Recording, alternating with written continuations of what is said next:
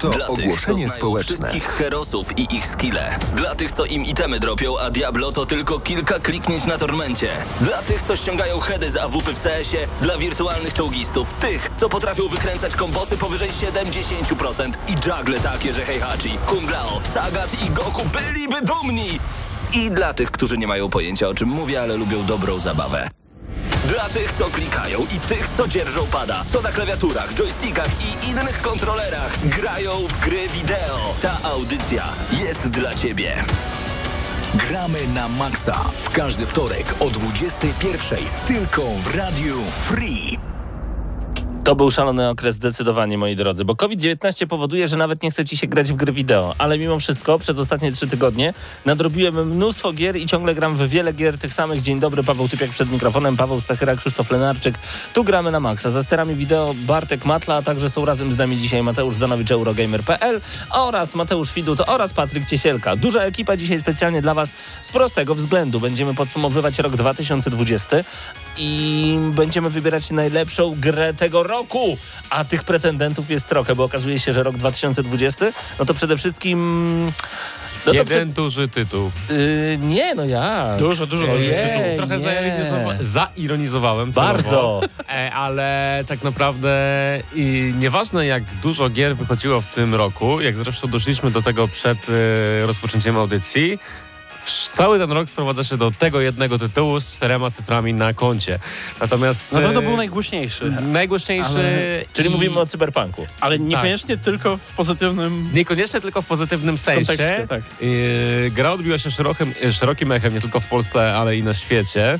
I tak naprawdę Wszyscy wiedzą o cyberpunku. nawet, nawet w takim momencie, gdy my jako redakcja i także wspólnie z wami, słuchaczami audycji Gramy na Max, zastanawi- zastanawialiśmy się nad grą roku, to tak naprawdę mimo tego, że wielu z nas ma jakąś złą opinię na temat tej konkretnej gry, to zaspoiluję delikatnie, że no, dużo z nas oddało głos właśnie na y, ten najważniejszy tytuł. Nie spoiluj, koniec. E, na razie wam tylko Ale- szybciutko wytłumaczę, jak to mniej więcej działa, Mhm. bo daliśmy wam okazję zagłosować na waszą grę roku. E, tak jak zapowiadaliśmy, głosowanie było na Facebooku, u, u nas na naszej grupie. E, można było też to zobaczyć na naszym fanpage'u i tam rzeczywiście e, sporo tych głosów oddaliście. Dalej możecie, jeżeli jeszcze nie oddaliście głosu, to jeszcze e, do momentu, kiedy nie przeczytamy wyników, e, te wszystkie głosy będą liczone, także... Czyli wchodzicie na Gramy na Maxa, się. na nasz fanpage. Gramy na Maxa na Oczywiście- Facebooku, tam możecie w tym momencie jeszcze głosować, więc zrób to teraz, nie czekaj Dokładnie. za długo. Natomiast my zrobiliśmy tajne głosowanie, gdzie każdy oddawał głos w kilku kategoriach i potem podliczaliśmy po prostu. I to nie e, to, że punkty. tajne, że przed wami tajne, to też, ale przed nami również. My nie wiedzieliśmy, kto na co głosuje. Tak, bo nie chcieliśmy, żeby tutaj było takie Sugerowanie wyników, tak, że hej, chcemy, żeby to wygrało, więc będziemy wszyscy na to głosować. No właśnie, bo to, że Krzysiek powiedział Tak. teraz o cyberpunku, to powiem wam, że walka o grę roku była w tym roku Rozstrzygała się do samego końca. do samego końca Zresztą, i cały czas jeszcze e, dyskutowaliśmy potem. Prawda jest taka, że w wielu kategoriach yy, jeden głos jednego z nas był decydujący Tak. i tak naprawdę trochę, tak jak wspomniałem, trochę zaironizowałem, że cały rok sprowadza się do jednego tytułu, ale tak naprawdę yy, ten rok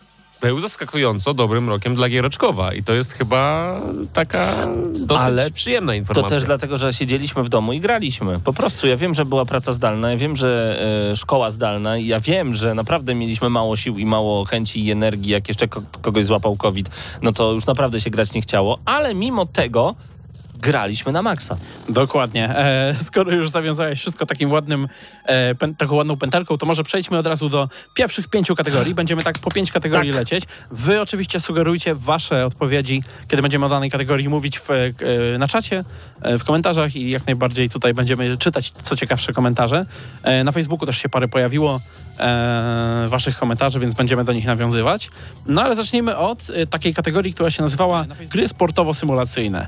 E, połączyliśmy tutaj to z tego względu, że e, mieliśmy w tym roku jedną dużą symulację i tak naprawdę ciężko ją zmieścić w jakiejś konkretnej kategorii i wydawało nam się, że e, z wyścigami ona najlepiej się będzie identyfikowała.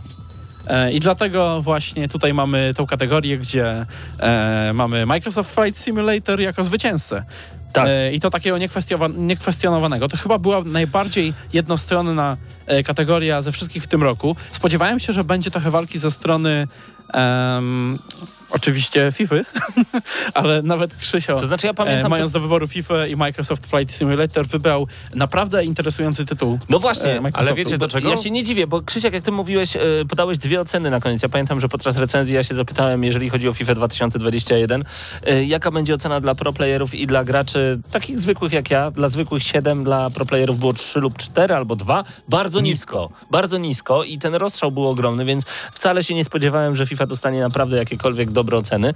Natomiast e, Microsoft Flight Simulator to gra, która zapiera dech w piersi.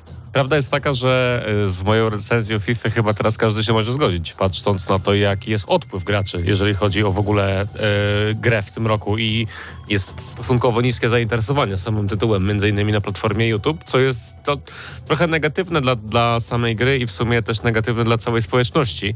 Natomiast nie o FIFA dzisiaj, ale o Microsoft Flight Simulator i tak gra wygrała przede wszystkim przez zastosowanie innowacyjnych technologii y, w grze, która de facto gdyby t- wszystkie dane, które, wszystkie miejsca, które można zwiedzić w tej grze, zawrzeć na jakich nośnikach, to podejrzewam w tym momencie nie ma nośnika, który by po prostu e, umożliwił odtwarzanie tej gry. A przez to, że my w pewien sposób odczytujemy pewne dane z chmury, to nam się jakby doczytuje w locie i tak dalej. E, wygląda fenomenalnie i działa całkiem nieźle, chociaż tutaj akurat można postawić pewnego rodzaju znak zapytania. No to ta gra po prostu e, przekonuje nas tym, że można między innymi zobaczyć zniekształcony spodek w Katowicach właśnie w tym I tytule. do tego jeszcze będziemy mogli korzystać z e, rozszerzonej, znaczy z wirtualnej rzeczywistości, plus gra pojawi się także na Xboxie, więc naprawdę przyszłość tej gry rysuje się w bardzo jasnych barwach. Mi też zaimponowało to, że ta gra spowodowała przypływ graczy, którzy kiedyś, i to mam na myśli 20 lat temu, mieli do czynienia z grami na komputerze i kupili sobie z powrotem joysticki i wrócili do gry. Znam naprawdę sporo takich osób. E, Tak, tutaj jeszcze pojawił się komentarz na temat FIFA 2.1, e, która w tej kategorii oczywiście jest istotnym tytułem. E, mianowicie na PS5 ponoć wygląda i gra się bardzo dobrze, bo tam jest rzeczywiście w tym roku inna wersja, No, ta wersja next-genowa, next-genowa... gdzie ja byłem e, zaskoczony, bo ja myślałem, że to tylko update grafiki, a tam No nie, rzeczywiście jakby to są oddzielne wersje, A właśnie ja się nie gdzie zgodzę. nie ma crossplayu. Gameplayowo te gry są bardzo podobne do siebie, tak naprawdę. Dla tak scenowo. Natomiast e, faktem jest to, że to jest naj, e, FIFA 21 na konsolę nowej generacji, to jest najładniejsza obecnie gra sportowa na rynku. Szczególnie jeżeli chodzi w ogóle o e, mimikę włosów i animację włosów. Mimika włosów. E, no Szok, nie wiem, ten jak to włos nazwać. się mnie boi. Nie wiem jak to nazwać, ale po Animacja prostu te, włosów, ka- tak. każdy włos jest tak jakby osobnym zdziebkiem. I to wygląda fenomenalnie. No, ja marzyłem tylko- o tym w piłce Nie, nie nożnej. tylko jest liderem w kwestii jest- gier sportowych, ale w ogóle myślę w kwestii gier, jeżeli chodzi Włosy o ten temat. piłce, to ale czekamy jeszcze na wersję Microsoft Flight Simulator na konsolę i myślę, z że... włosami wszystkimi u postaci na ziemi. Ale chodzi mi o to, że w przyszłym roku być może w tej kategorii również wygram Microsoft Flight Simulator, tylko w wersji właśnie na konsolę To będzie taki generacji. samolot jak ten samochód z głupi i głupszy. Dobra, Dobrze, panowie. co jeszcze brało E, udział w tej kategorii? W tej kategorii FIFA e, i głosy od nas e, otrzymały, bo tutaj brały udział liczne gry, ale głosy otrzymały od nas, od nas Tony Hawk, Pro Skater e, 1 i 2, bo wyszła ta edycja, oraz Formuła 1 e, 2020. E, Natomiast teraz przejdziemy do e, gry akcji roku, gdzie dużo O. bardziej zacięty był ten pojedynek. Tak. E, Głosy dostawały m.in. Carion i Ghost Runner. E, natomiast ostatecznie odbyło się to pomiędzy Doom Eternal a Hadesem. E, no i tutaj e, jednym głosem wygrał Doom Eternal. Yeah, No głosowałem i na to. tak naprawdę... Wcale się nie dziwię. Ale, a ja się trochę dziwię. Znaczy, Bo dziwię się, że- Sam, sam zagłosowałem na Doom Eternal, Okej. jeżeli dobrze pamiętam. Ale dziwię się, Ale- że Ghost Runner tu nie walczył. E, Tak to mocno. raz, a dwa, że Hades e, zawojował w sumie scenę gier w tej końcówce roku i Mhm. naprawdę wiele osób zachwycało się tym tytułem. Okej. Między innymi z naszej redakcji Patryk Cisielka, ale z drugiej strony halo, dum, dum, dum, ta muzyka, Tak. ten gameplay, no to Ale jest to coś jest gra akcji, kiedy, kiedy zamykam oczy i przypominam sobie, zresztą do tej pory gram w dodatek em, Ancient Gods, część pierwsza. E, zresztą, Miód, miód ten to, dodatek. tak, ale wpiszcie sobie w ogóle na najwyższym poziomie trudności, jak ludzie grają na YouTubie ten dodatek, to to jest to jest wyższa szkoła sprawności operowania konsolą lub komputerem. To jest, to jest akcja, akcja i jeszcze raz akcja. ja bym Dlatego wcale powiedział, się nie dziwię, że Doom Eternal jest taki... Doom również zyskuje na tym, że on na wyższych jakby poziomach gry, jeżeli je naprawdę, naprawdę się w to wczuwasz, to on staje się dużo bardziej strategiczny niż by się wydawało, Tak. bo z zewnątrz jak się na to patrzy, to jest chaos, e, rozruba, I strzelanie ale w tylko. praktyce, jeżeli chcesz grać na wyższym poziomie i tak naprawdę brać udział w tej rozgrywce tak jak oni, jak Tak. ci ludzie, których widziałeś, to musisz na przykład nauczyć się, że o, to jest ten wróg, to teraz tyle strzałów z tej broni, tyle strzałów z tej broni. Dokładnie. Oni to już mają wszystko w głowie. To jest trochę jak Diablo z innej perspektywy, bo jak grasz na normalu w Diablo, wciskasz jeden przycisk i przechodzisz grę. Ale jak odpalasz sobie Torment, no to musisz rozkminiać y, jakieś Mhm. y, pasywne y, możliwości, buffy, dodatkowe y, power-upy. Rozkminiać, że ja dzisiaj akurat przed 20 pokonywałem Beliala, więc mam na bieżąco. Mhm. I nie obniżyłem poziomu trudności, zmieniłem tylko y, sobie opcję w moim nekromancie i go pokonałem, więc y, to samo robisz w Dumie. Zmieniasz podejście do broni, zmieniasz najczęściej, bo to, to nie jest tak, że mam ulubioną broń i uwielbiam z niej strzelać i tylko w ten sposób przejdę grę. O nie, nie Duma. Doom Eternal jest zupełnie inny i mi się to bardzo podoba. Tak, on e, naprawił dużo błęd, problemów e, poprzedniczki, Mhm. jest dużo bardziej dynamiczny, chociaż mam problem z, z sekcjami platformowymi, no ale mimo wszystko to jest absolutny miód w to grać i, i to jest y, najprzyjemniejszy FPS od, na pewno w tym roku. Jeżeli mogę grałem. jeszcze zadać jedno pytanie, takie Mhm, około oczywiście. dumowe.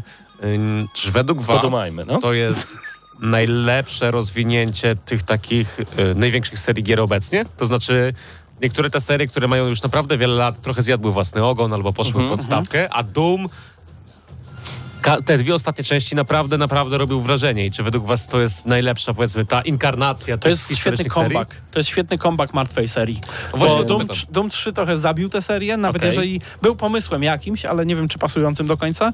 A tutaj e, twórcy pomyśleli sobie, dobra, mniej, koniec realizmu, wracamy do hardcore'u, wracamy do świetnej rozrywki, e, wracamy przede wszystkim do takiego rule of cool, że wiesz, to ma być przede wszystkim cool, a nie mieć sens. I to samo zrobili w Wolfenstein New Order. Czyli w tej Ale- pierwszej części ale- nowego Wolfensteina, Bethesda mam na myśli. Panowie, musimy lecieć dalej. y, y, Dlatego to jest też moim zdaniem druga Ale druga część. Wolfensteina już nie była Nie, taka nie była dobra, tak dobra. No dobra, kolejna kategoria. Kolejna kategoria, gra przy, przygodo, przygodowa gra akcji, o to jest Tak. tak, Action Adventure. E, to są gry, w których e, też jest akcja, tak, wiadomo, ale ona nie jest aż tak rdzenna do rozgrywki, bo tu jest, pojawia się też eksploracja, pojawiają się też jakieś powiedzmy zadania poboczne, pojawiają się elementy innych gatunków. Taki Tomb Raider. E, często to jest otwarty świat też, e, chociaż nie zawsze właśnie Tomb Raider też by tu pasował. E, no i tutaj e, trzy gry dostawały od nas głosy. Ghost of Tsushima był na trzecim miejscu. E, na podium z dużą ilością głosów znalazła się Valhalla. E, I tutaj na Assassin's pewno Creed Krzysio... zaskoczył Tak, Assassin's Creed pozytywnie. Valhalla. E, Krzysio na pewno tutaj e, powie o tym parę słów, bo ta gra tutaj wydaje mi się, że nie wygrała za dużo, natomiast to jest jej takie... Ale takie pojawia się w wielu miejscach na podium. ale no nie mogła sobie poradzić tutaj z pierwszym miejscem, które należy do The Last of Us Part 2. Kloc straszny, ale świetna gra. O której mówisz grze? O The Last of Us Part 2. Ja strasznie dużo się męczyłem z tą grą w pewnym momencie. To znaczy? E, nie mogłem przebrnąć do... A, nie chcę spoilować. Nie mogłem przebrnąć do pewnego momentu, który podobno e, dla niektórych, ja nie przebrnąłem nadal, m, powodował nagle zmianę trochę gameplayu i powrót do radości z grania. Po prostu byłem już zmęczony, rozumiem. odłożyłem pada i nie wróciłem, ale ale, bardziej emocjonalnie, że emocjonalnie ta gra mnie porywa. Wydrenowała cię ta gra z tego, czy... ja mam bardzo emocjonalne pojęcie w ogóle do The Last of Us, podejście do The Last of Us i ja strasznie długo gram w tę grę. Ta gra jest wycentrowana w takiej osobie jak ty Tak, troszeczkę. ja muszę mieć wysoki poziom trudności. Ja bardzo, bardzo, bardzo, bardzo mocno liżę ściany. Muszę zebrać wszystko dookoła, przygotować i dopiero akcja. Więc w pewnym momencie stwierdziłem, ja już nie mogę i odłożyłem pada, ale wrócę, obiecuję. Yy, Krzysiu? Ja akurat z O obydwu grach Ale najlepiej. gra jest rewelacyjna. z czystym sumieniem na The Last of Us Part 2 nie mogłem zagłosować, bo zwyczajnie ten tytuł niestety, podkreślam, ominął mnie w 2020 roku. Nie miałem czasu w niego zagrać, e, więc z, miałem do wyboru dwie gry, w które grałem i dwie gry, które recenzowałem, czyli Valhalla i Tsushima. I zarówno w przypadku gry roku, jak i, bo wtedy nie będę już e, podczas tego segmentu audycji, jak i tej właśnie przygodowej gry akcji roku, e, bardzo ciężko mi było się zdecydować pomiędzy Tsushimą a Valhallą, bo obie gry nie będę was ukrywał, ob, nie będę was okłamywał, chciałem powiedzieć. E, Mam nadzieję. Obie gry są świetne. E, e, Każda ma swoje wady i każda ma swoje zalety. I troszeczkę to jest tak, że zalety jednej gry są wadami tej drugiej na odwrót. Bo na przykład walka w, w Tsushimie jest dużo lepsza i w zasadzie to jest jej najważniejszy element, który wywinduje ocenę tej gry. Z drugiej strony fabuła w Tsushimie, no jest. Y, W zasadzie można się domyślić końcówki już po mniej więcej połowie gry, albo nawet szybciej i w zasadzie nic nas w tej historii e, nie zaskakuje, szczególnie, że niezależnie jak gramy, ta narracja jest prowadzona w ten sam sposób, natomiast Valhalla tym swoim wikingo, wikingowskim, skandynawskim klimatem i mm, właśnie e, tym, co troszeczkę tak przyciąga mnie, taka bardziej... Ta gra nie jest RPG-iem, ale ma charakter RPG-a, przez co ta gra zdecydowanie mnie kupiła i na przykład z Tsushima miałem tak, że zagrałem w nią, skończyłem ją i do niej nie wróciłem. Nie czyściłem mapy i tak dalej. Z Valhalla mam na odwrót. Mam 155 godzin na liczniku i na ten moment nawet nie chce mi się kończyć tej gry, bo na przykład sobie znajdę jakąś jaskinię Jest albo... ci tam dobrze po prostu. Tak, czuję się po prostu w Valhalla jak w domu, mimo różnych problemów technicznych tej gry i dla mnie głos wędrował właśnie ku Assassinowi, który dla mnie osobiście jest, pomimo problemów technicznych podkreślam, największym pozytywnym zaskoczeniem tego roku i dla mnie osobiście jest to przygodowa gra akcji roku. Natomiast doskonale was rozumiem, że E, w waszym przypadku wygrało Czy to tylko, żeby, żeby zachować 2. pewien balans i żebyśmy w tej kategorii mówili głównie o grze, która wygrała, to tylko dodam, dlaczego e, The Last of Us 2 się znalazło tam, gdzie się znalazło. E, również z tego względu, że po prostu to jest doskonałe rozwinięcie Oj, tego, tak. co ludzie kochali w poprzedniej części. Oczywiście ta gra była kontrowersyjna. U nas została 8,5 na 10, pamiętam. E, kontrowersja wynikała z różnych względów. Wielu ludzi nie podobało, wielu ludziom nie podobało się to, jak została poprowadzona ta historia po pierwszej odsłonie. E, ale jeżeli tak naprawdę ten styl opowiadania historii oraz ten styl prowadzenia e, też rozgrywki e, z jedynki lubiłeś, no to to jest tak naprawdę to samo, tylko więcej i lepiej Tak. pod wieloma względami. Tak, zdecydowanie, jeżeli chcesz zauważyć rozwój danej gry, wróć do poprzedniej części i sprawdź, czy nagle nie potrafisz w nią grać. Bo jeżeli nagle brakuje ci jakichś elementów, rozwiązań, mechanik, to znaczy, że twórcy gry rozwinęli w sposób dyskretny, ale naturalny. I tak właśnie jest A ja mam trochę 2. problem też z grami Naughty Dog. Podkreślam, że nie grałem w The Last of Us e, Part 2, natomiast oglądałem trochę gameplayów i dla mnie te gry Naughty Dog są tak bardzo podobne do siebie w większości Są, przypadków i trochę mnie to boli, bo czuję się po prostu jakbym grał w jedną grę, jakbym grał w Assassiny, tylko troszeczkę w innych uniwersach, czasami trochę z tak. troszeczkę inną fabułą, Trochę. ale one mechanicznie są strasznie do siebie podobne i to mnie bo trochę boli, że, że Naughty Dog w pewien sposób stanęło w miejscu. No I... moją dużą nadzieją dla ich, dla ich przyszłości jest to, że wykorzystają to, że mają tak rewelacyjną technologię i coś z nią zrobią wreszcie. To To najładniejsza rzeczywiście- mimika twarzy tak. chyba dostępna obecnie na rynku. A L.A. Noir? E, L.A. Noir bije Nie, LA Noir jest mocno. bardziej, LA Noir jest po prostu bardziej, em, jakby to był gimmick, tak, że mogłeś różne rzeczy A rozpoznawać. LA Noir to ale- takie komiczne momenty. Tak, Kategorie gry już, dalej. już poszły dalej Tak. pod tym względem. Natomiast przejdziemy teraz do strategii roku i mamy tutaj trzy gry i akurat tak się złożyło, że każdy z nas głosował na co innego, więc e, na inną część podium. Na trzecim miejscu znalazł się... Y, Gears Tactics. I tylko pod, szy- szybkie podsumowanie, dlaczego życzę każdemu z was, żeby każdy z was dostał w swoim ulubionym uniwersum właśnie taki spin-off, żeby była strategia taktyczna w The Last of Us, żeby była strategia taktyczna w God of War, to się da zrobić jakoś. I Ja nie każda gra będzie jak z. Komlajkiem? Nie, no Je, chyba... bardzo bym chciał. różnie. Niech każdy, niech każdy fan danego uniwersum to ma. Ja to dostałem, jestem w siódmym niebie, Gearsy są super satysfakcjonujące, Ja głosowałem na Desperados 3, dlatego że jest to odświeżenie mojej, jednej z moich ulubionych gier z dzieciństwa. Jest to najlepsze e, zastosowanie mechanik z danych serii Commandos przez studio Mimimi Games. Jakie? Mimimi Games, oni tak się nazywają.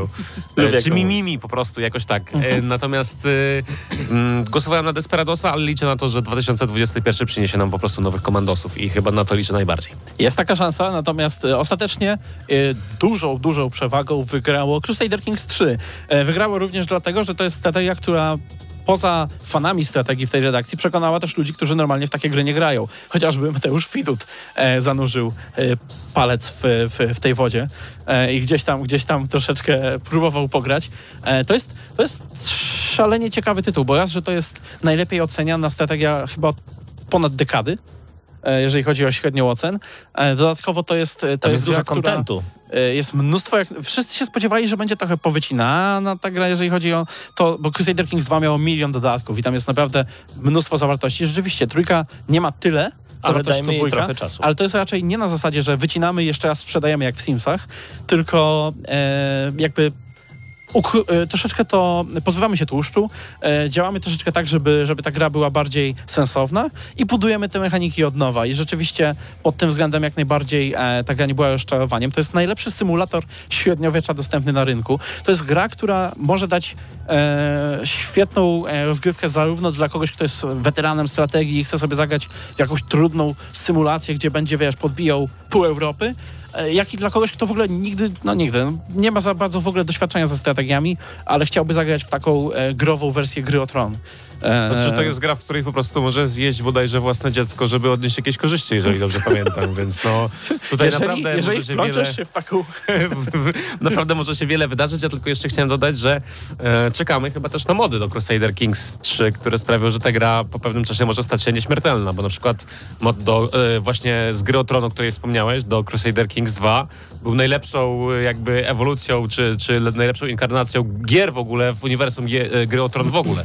Był tak dobry ten mod, że, że HBO zgłosiło się do twórców Crusader Kings, żeby im powiedzieć, e, tylko nie, monet- nie monetyzujcie tego.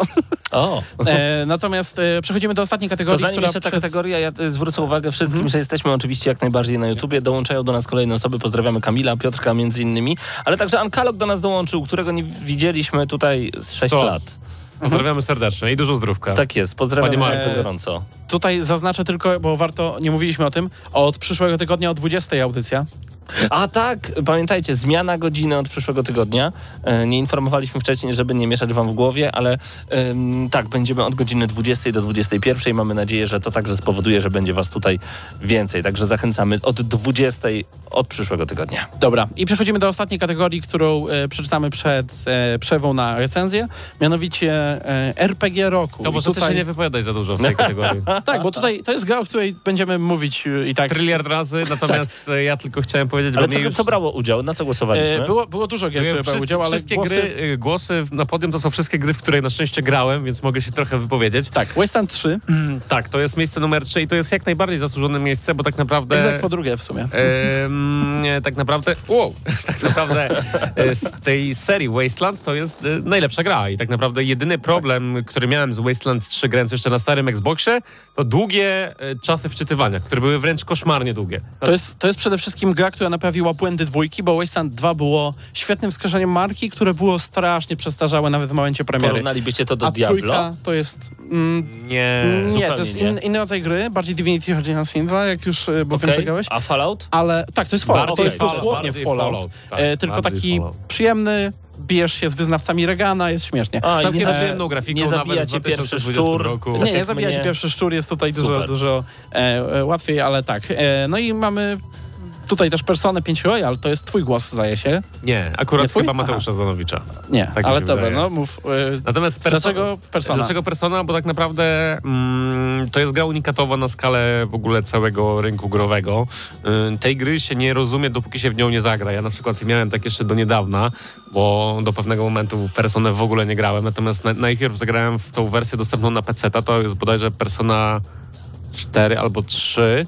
Y, No i później dopiero zagrałem właśnie w Personę 5 y, w tej wersji najnowszej. No i muszę przyznać, że mm, ciężko mi to wytłumaczyć, ale za dnia y, chodzimy po szkole i wykonujemy powiedzmy pewne aktywności związane ze szkołą, natomiast w nocy wcielamy się w, w takiego jakby no po prostu walczymy w systemie turowym i to jest chyba coś, co naprawdę wciąga do tej gry, że, że tak jakby masz dwa różne gameplaye i tak jak mówię, ciężko to wytłumaczyć. polecam, zagrać. Polecam raczej zagrać, bo to jest po prostu typowo japońska gra. Ale pierwsze miejsce oczywiście e, Cyberpunk 2077. i nieważne, tutaj będą wszystkie problemy techniczne, o których na pewno dzisiaj To jeszcze jest najlepszy wspomnimy. efekt tego roku. To jest w ogóle, moim zdaniem, prawdopodobnie najlepszy RPG, jaki powstał, bo e, wniósł narrację na kompletnie inny poziom e, w stosunku do innych gier RPG, jakie mieliśmy do tej pory. Żadna gra nie budowała narracji w taki sposób, jaki robi to Cyberpunk. Żadna gra e, nie pozwalała, mimo tego, że V w Cyberpunku jest pewną nakreśloną postacią i troszeczkę ta gra jest zbudowana e, podobnie do Wiedźmina 3, gdzie Wiedźmin Geralt był e, nacechowany e, Był predefiniowany, był już predefiniowany na podstawie książki, natomiast V tutaj też jest w pewien sposób predefiniowany. My naszemu V nie możemy nadać pewnego charakteru, E, On jest tak jakby z góry jakoś tam nacechowany, To ale jest styl pisania właśnie CD-pu. Oni tak robią po ale prostu. z drugiej strony em, mm, rozwój naszej postaci, to w jakim kierunku idziemy, e, to jaki też background wybierzemy, ma spory wpływ na to, jak będzie wyglądała nasza gra i jakie będą nasze wrażenia z tej gry. Taki Deus Exowy styl e, RPGowania. Deus Ex też był relatywnie liniowy, zresztą Wiedźmin 3 też, jak na to spojrzeć. Wiedźmin, gry, gry CDP zawsze udawały dobrze e, nieliniowość, poza może dwójką, który, w Wiedźmina, gdzie to rzeczywiście ona była, e, a tak naprawdę to zawsze była iluzja i tutaj też trochę tego jest, Mhm. ale oni są mistrzami tego typu właśnie narracji e, i na pewno to jest e, jeden z powodów, dla którego tutaj... Czy przede wszystkim ta gra jest RPG tak roku, wybrany. dlatego że w tej grę można zagrać grając tylko wątek główny. Ominąć wszystko co inne i wcielić się w tego, w tego, w tą lub w tego V lub w ogóle w niebinarną osobę V, która e, jakby wykonuje ten główny wątek. I Ja dzisiaj zacytuję tutaj naszego szefa muzycznego, który właśnie skończył praktycznie, znaczy jest przed taką mi- ostatnią misją, gdzie już nie będziesz mógł się cofnąć. I mówi wprost, uwielbiam tę grę za to, że y, mogę przechodzić misję na dowolny sposób, mogę zajrzeć do baru przez okno, przez główne wejście, przez dach i to ode mnie tylko zależy, albo to, to od jest mojego, akurat Deus Exowe. y, mojego poziomu i pięć minut później kupił Mankind Divided na Allegro. Także wcale e, się nie dziwię, jest po prostu urzeczony światem ale i RPG O Cyberpunku jeszcze pogadamy na pewno dzisiaj i w Nie pozytywnym, i w negatywnym kontekście. Tak, a tak. teraz szybko, szybka przerwa, bo przechodzimy do Visage. Mamy dzisiaj w ogóle dwie recenzje Ja poza wiem, grami roku, zrobimy, więc jakoś to będzie, będzie grubo, ale damy radę. Najwyżej się trochę spóźnimy. Zostańcie z gramy na maksa.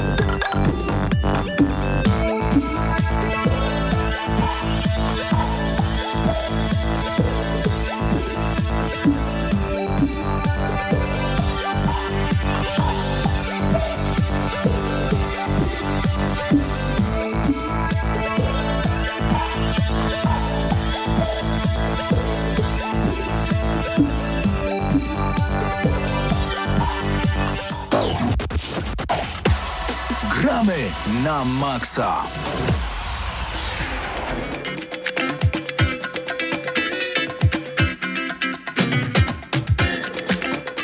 No dobra, to będzie Eddie Gordo Steam do recenzji horroru, bo nie mogę znaleźć nic horrorowego.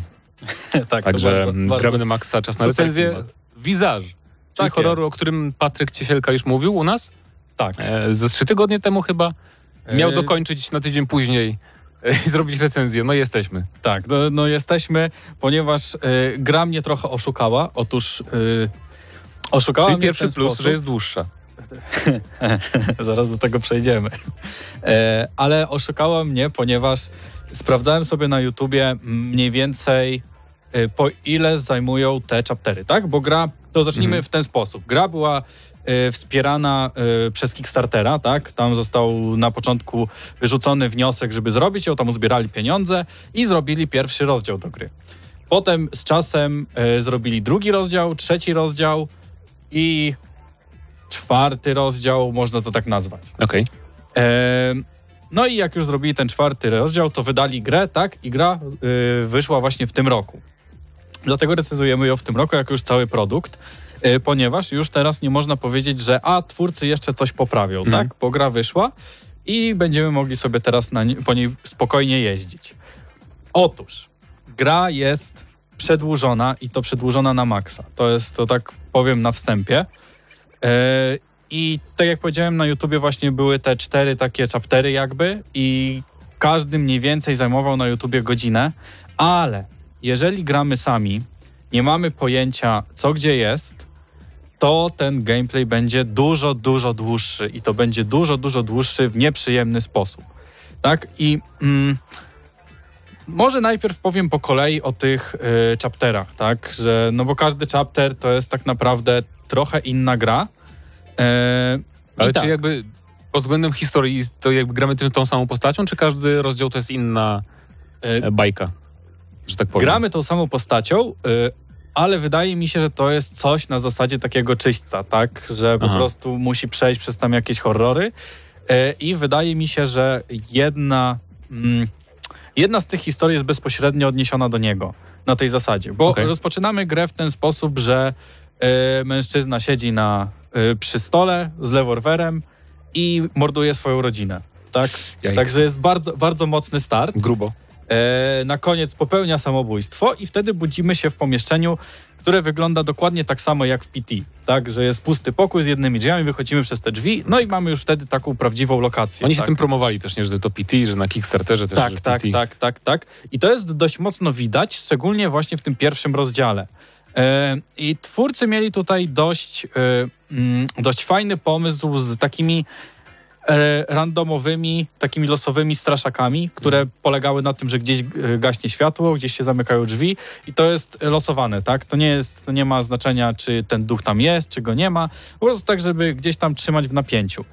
I mm, w pierwszym rozdziale sprawdza się to dobrze. Jeszcze też jest taki problem, że te rozdziały, znaczy problem, nie problem, te rozdziały możemy przechodzić mm, nie po sobie, tak? Czyli możemy zacząć od trzeciego, potem, potem zrobić pierwszy, potem drugi Aha. i to nie ma jakiegoś większego znaczenia, tak? To są takie zupełnie oddzielne historie. Ale może być tak, że to wpłynie na twoją ocenę, nie? Bo jak sobie przejdziesz na przykład i dobry, dwa gorsze i potem lepsze na koniec, to może być, wiesz, trochę inaczej. Znaczy, no ciężko jest trafić na ten dobry. Ale można.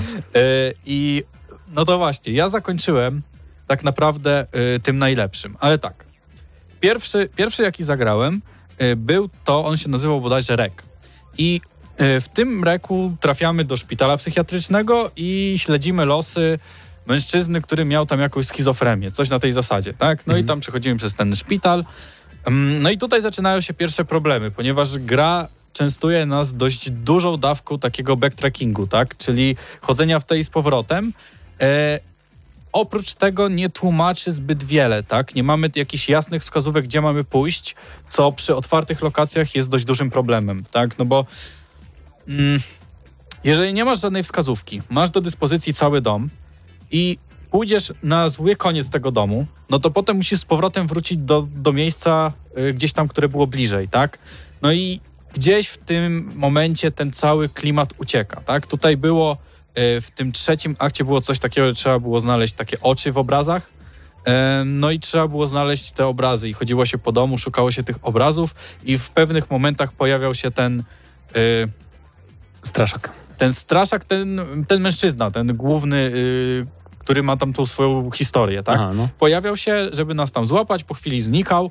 No i to było uciążliwe po jakimś czasie, jak nie wiedzieliśmy, gdzie są te, te obrazy i one były też umieszczone w taki sposób, że no jednak musieliśmy trochę pobłądzić po tym mieszkaniu. Yy, No to to był, to był ten trzeci, tak? On był bardzo podobny klimatem do takiego, to już mówiłem yy, wcześniej, Outlasta, tak? W Outlastie było też podobnie, że yy, już od początku widzieliśmy, co nas straszy i było to takie bardzo klarowne, nie? Że Mhm. ten nas goni, tu uciekamy i jak uciekniemy, to przeżyjemy, tak?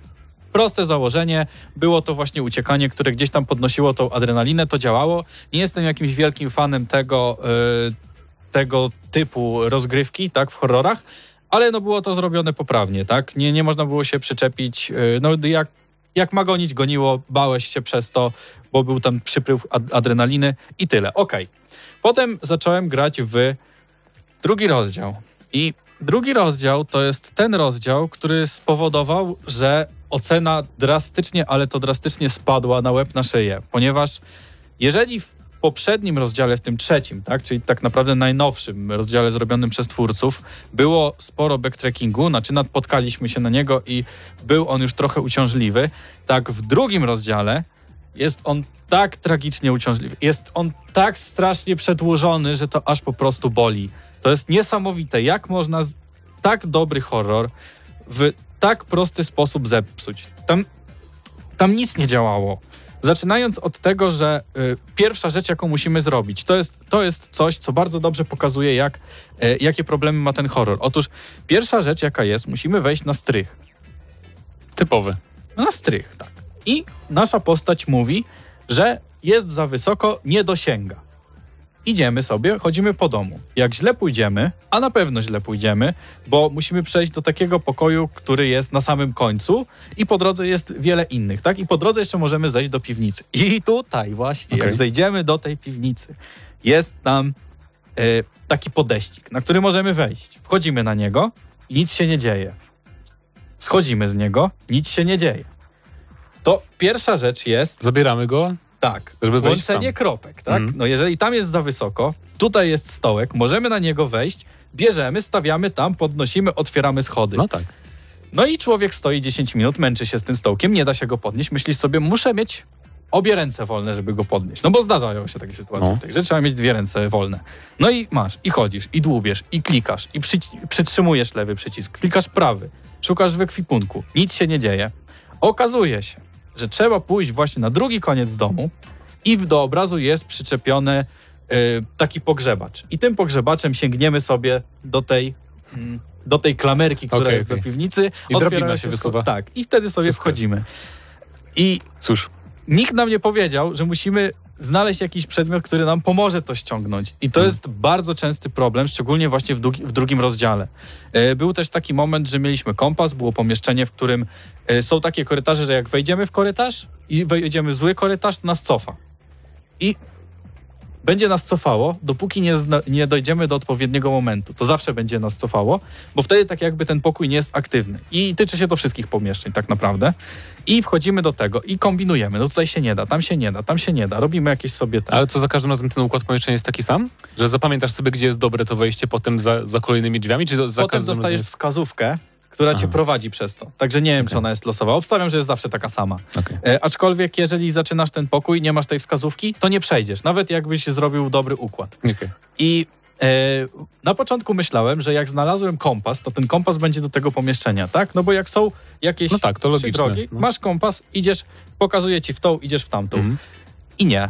Jest zupełnie niepotrzebny. Jest niepotrzebny w tym pomieszczeniu, trzeba pójść do innego, gdzie jest plac zabaw i tam trzeba zejść drogą na dół do cmentarza. I to się odblokowuje wtedy tylko, jak masz ten kompas. I kompas ci się odkręca, raz pokazuje ci i już jest bezużyteczny. Tak Czyli naprawdę. jakby to brzmi tak, jakby ta gra trochę źle przewidywała, co gracze będą chcieli Tak. sprawdzić w jakimś momencie. nie? Znaczy, Dokładnie, ona jest po prostu nieintuicyjna i to jest jej największy problem, bo e, przez ten brak intuicji, brak zaznaczenia czegoś konkretnie, osoba zaczyna krążyć po lokacji, zaczyna gubić ten klimat, zaczyna się irytować. Jak jesteś podirytowany, nawet jak ci coś wyskoczy, to nie boisz się tego, No tak, tylko jesteś, tylko po prostu no, ten gniew jednak wygrywa. Mhm. I w tym drugim rozdziale polegał on na tym, to jest y, o starszej kobiecie, która też miała jakąś demencję czy coś takiego. Nieistotne. Jest o starszej kobiecie i tam, żeby. I każdy pokój jest ukryty za lustrem. Trzeba mieć młotek, rozbić lustro, wchodzisz do pokoju. I lustra są rozsiane po całym domu. No to już sobie myślisz, dobrze będzie chodzenie. I teraz wchodzisz do jednego lustra, zdobywasz jedną rzecz, idziesz do drugiego lustra, zdobywasz kolejną rzecz. Przy tym braku intuicyjności możesz chodzić po tym domu przez 5 godzin i nie wiedzieć, co się dzieje i chodzisz w tej z powrotem, w tej z powrotem. Y, dlatego ja musiałem sam korzystać z YouTube'a, y, żeby zobaczyć, co gdzie jest. Właśnie tak? czytałem na, na recenzjach na Steamie, że ludzie też mówią, że bez pomocy streamerów na przykład by nie przeszli. Dokładnie. I to, Okej. jest, I to jest problem. I strasznie mnie to boli z tego względu, że gra ma bardzo fajny, y, bardzo fajne straszaki, tak? Ma, ma tam oczywiście jumpscary jakieś, ale ma takie... Mm, takie nieinwazyjne te straszaki. Na przykład y, wychodzimy z jakiegoś pomieszczenia i z winkla wygląda na nas sta, starsza kobieta.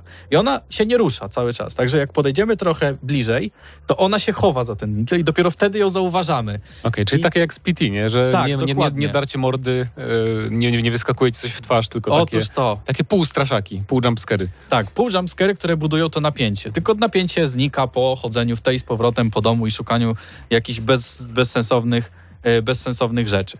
No i teraz tak, dobra, to był drugi. Drugi był najgorszy. Jeżeli ktoś chce gra, grać w drugi, to od razu musi sobie przygotować YouTube'a e, obok, na ekranie najlepiej i sobie tylko puszczać co chwilę, co gdzie ma przyczepić. To wtedy podejrzewam, że ten, rozdzia- y, ten rozdział może być naprawdę, naprawdę dobry, no bo tak jak mówię, straszaki są świetne. Bardzo mi się podobają. E, I tak samo straszaki są bardzo dobre w tym e, rozdziale pierwszym.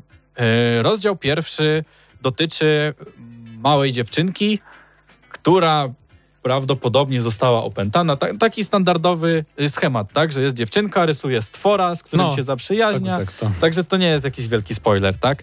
E, No i tam też jest e, dużo takich mm, wyskakujących z, z, z za rogu jakichś rzeczy, gdzieś tam pokazujących się, gdzieś stojących w oddali.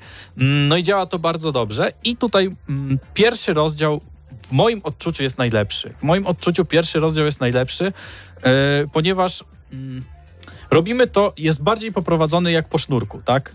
I jak grałem go jako ostatni, to naprawdę zacząłem doceniać to, że prowadzi nas po sznurku gra, tak?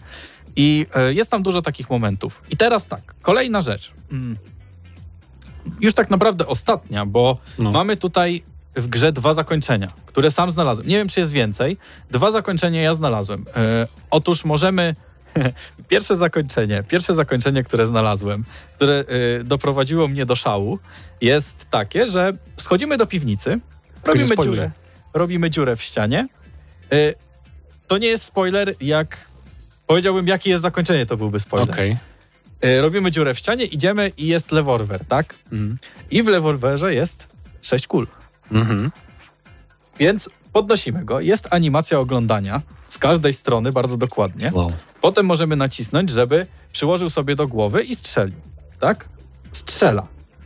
Pojawia się z powrotem w tym pomieszczeniu. Potem, potem, e, potem wychodzimy z tego pomieszczenia. Myślimy sobie, to teraz stanie się coś innego. I w naszym magazynku zostało jeszcze pięć naboi. I robimy to dokładnie tak samo. I cała sekwencja zajmuje 10 minut. I przez 10 minut powtarzamy to samo 6 razy, bo dopiero za siódmym razem, jak jest pusty magazynek, przerzuca nas do tego zakończenia. Y, To jest Irytujące. to jest bardzo irytujące. I ostatnie zakończenie. Otóż musimy zebrać sześć części maski. Wydaje mi się sześć. Sześć albo pięć. Przy czym, żeby zebrać jeden element, musimy zdobyć sześć obrazów poukrywanych po całym domu. I jak mamy zbierać te maski, potem do tych masek zbierać jeszcze coś, No tak, to już Ja robi już- taki busy work, nie? Zakupy bardziej z listą Dokładnie. zakupów, nie... I tam są co prawda takie. I to jest ten czw- czwarty chapter, tak naprawdę, że on jest złączony z tych kilku zdobyć tych masek. To są takie malutkie stage, które już mamy całkowicie ich dosyć, bo chodzimy, są animacje za długie i już nam się nie chce. No i po zebraniu tej maski odblokowuje nam się ostatnie zakończenie. Yy, I to jest wszystko. I teraz tak. Mm.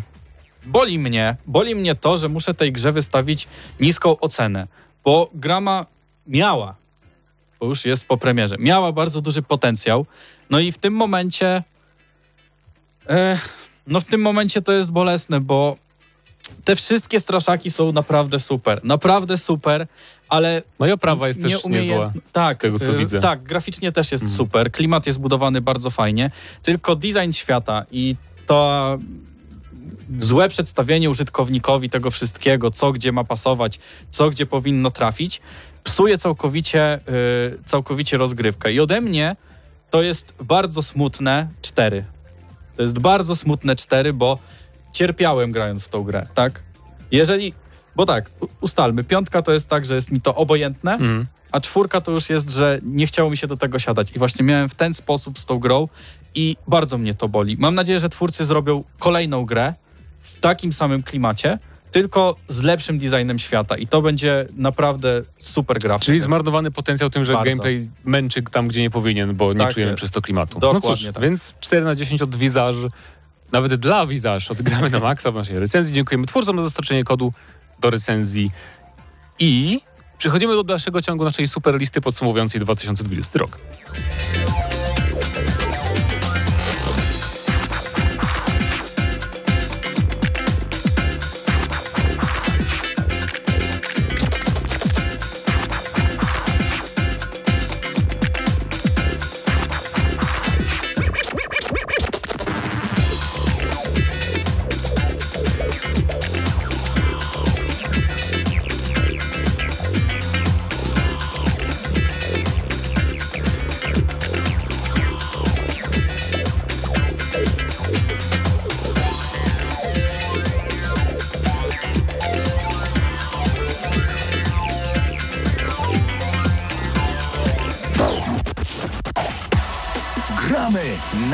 Maksa.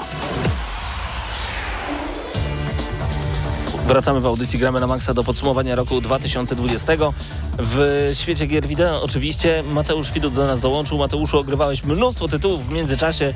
Nie wszystko mieści się na naszej audycji, ale staramy się jak możemy. Pawle, na pewno nowe kategorie przed nami. Opowiadaj, co tutaj teraz będzie dla wszystkich naszych słuchaczy. Dokładnie. Teraz zaczniemy od y, takiej kategorii jak najlepsza gra sieciowa, a więc tutaj głosowaliśmy na to, w co najlepiej nam się grało online i zaskoczenie pewne było z mojej strony, głównie dlatego, że y, z nieznanej przyczyny ktoś, nie wymieniajmy nazwisk tutaj, e, uznał, że Among Us było z tego roku.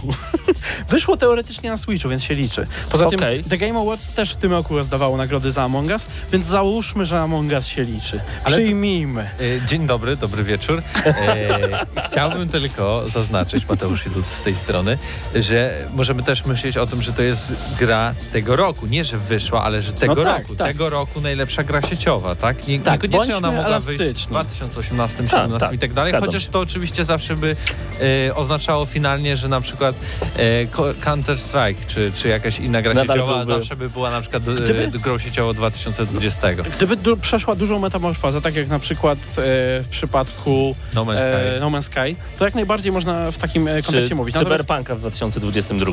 Tak, kiedy, kiedy wyjdzie na Myślę, konsolę. że będzie brany pod uwagę w przyszłym roku, jak wyjdzie wersja next genowa. Ale wracając do tak. tego, Among Us zas- wygrało, drugie miejsce Phasmophobia, trzecie miejsce Exequo e, razem z Fall Guys, Call of Duty Black Ops Cold War i to jest e, głos ode mnie, ja, ja się już tutaj zdradzę, Tak. bo najlepiej mi się grało w tym roku. Call of Duty nowe ma mnóstwo kontentu w sobie i ja za to Aż za doceniam tę dużo. grę. Aż za dużo. Tak, aż a- za dużo, aż się nie mieści na, kon, na konsoli. Xbox Ale Series Among Us zdominowało tutaj nie bez powodu. Również dlatego, że było chyba dostępne i tutaj dużo osób sobie mogło w łatwy sposób w to zagrać, ale to jest, to jest właśnie zwycięzca tegoroczny przede wszystkim, jeżeli chodzi o y, pandemię, bo pandemia jakby wywołała troszeczkę może nie renesans, ale na pewno wzrost, jeżeli chodzi o takie gry koopowe, o gry, których można, w które można zagrać ze znajomymi, szczególnie proste gry. A to jest mega prosta w, swojej, w swoich założeniach gra, Co która... zresztą chyba ona jest na mobilkach też, nie? Jest na mobilkach. E, tak, mo- to jest, to jest właśnie bardzo fajne, że można kupić sobie ją e, na PC, ale można sobie też za darmo zagrać na mobilkach. Wyszła na Switchu, także praktycznie wszędzie można sobie e, to odpalić. E, no ale dobra, przejdźmy, przejdźmy dalej. Kolejną, kolejną naszą e, e, kolejną naszą kategorią, to jest to słowo. E, będzie muzyka, najlepsza muzyka. I tutaj była duża walka, bo wiem, że e, głosy padały na Hadesa, na Spirit Fairera, taką bardzo fajną, e, mniejszą grę indie, ale ogólnie rozstrzygnęło to się pomiędzy Doomem Eternal, który zajął drugie miejsce, oraz grą, w której dużo piosenek było jak z Dooma Eternal, czyli Cyberpunkiem 2077. I ostatecznie Cyberpunk wygrał. E, Co mnie jednym troszkę głosem. dziwi, nie wiem, Nie czy wiem ja dlaczego. głosowałem. E, tym bardziej, że no, większość z tych utworów to są po prostu utwory nie tworzone specjalnie dla gry, ale po prostu utwory polskich zespołów z różnych gatunków. Mylisz Choć się. W oczywiście, 100% się mylisz. nie, choć oczywiście jest część, która została specjalnie napisana do samej gry. E, To jest gra, która miała największą ilość kawałków zrobionych tylko pod, tylko pod tą grę i one były robione nie tylko przez polskie zespoły, ale przez mnóstwo zespołów. E, ale co więcej, my ty tutaj mówisz tylko o muzyce radiowej, a jest też muzyka bojowa, jest muzyka, która, która jest towarzyszy... non-stop taka sama przez y, 60 godzin rozgrywki w Cyberpunku. Nie przeszkadzało ci w każdej innej grze Ale dosłownie. mnie tutaj już powoli irytuje, więc W Wiedźminie ci nie przeszkadzało? tym bardziej mnie e, E, przeszkadzało. nie, wiem, nie wiem, co to jest za narzekanie, że, gra, że muzyka bojowa jest taka sama w grze, w której masz, Na nie przykład wiem, mogłaby się dzielić w zależności od dzielnicy. I jest Bardzo tak, prosto. ale dokładnie tak jest. Nie zauważyłeś tego, czy za mało Nie. grałeś w to? Nie zauważyłem, Bo w może za mało konkretnych, grałem. w konkretnych dzielnicach masz inną muzykę, e, w zależności od konkretnych przeciwników masz inną muzykę i ta muzyka bardzo przypomina... W finalu E, 7 była jedna i wystarczyło. Tak, Przejdźmy do działało. kolejnej kategorii. Kolejna kategoria. E, dobra, e, muzycznie tutaj już rozstrzygnęliśmy, mamy teraz grafikę.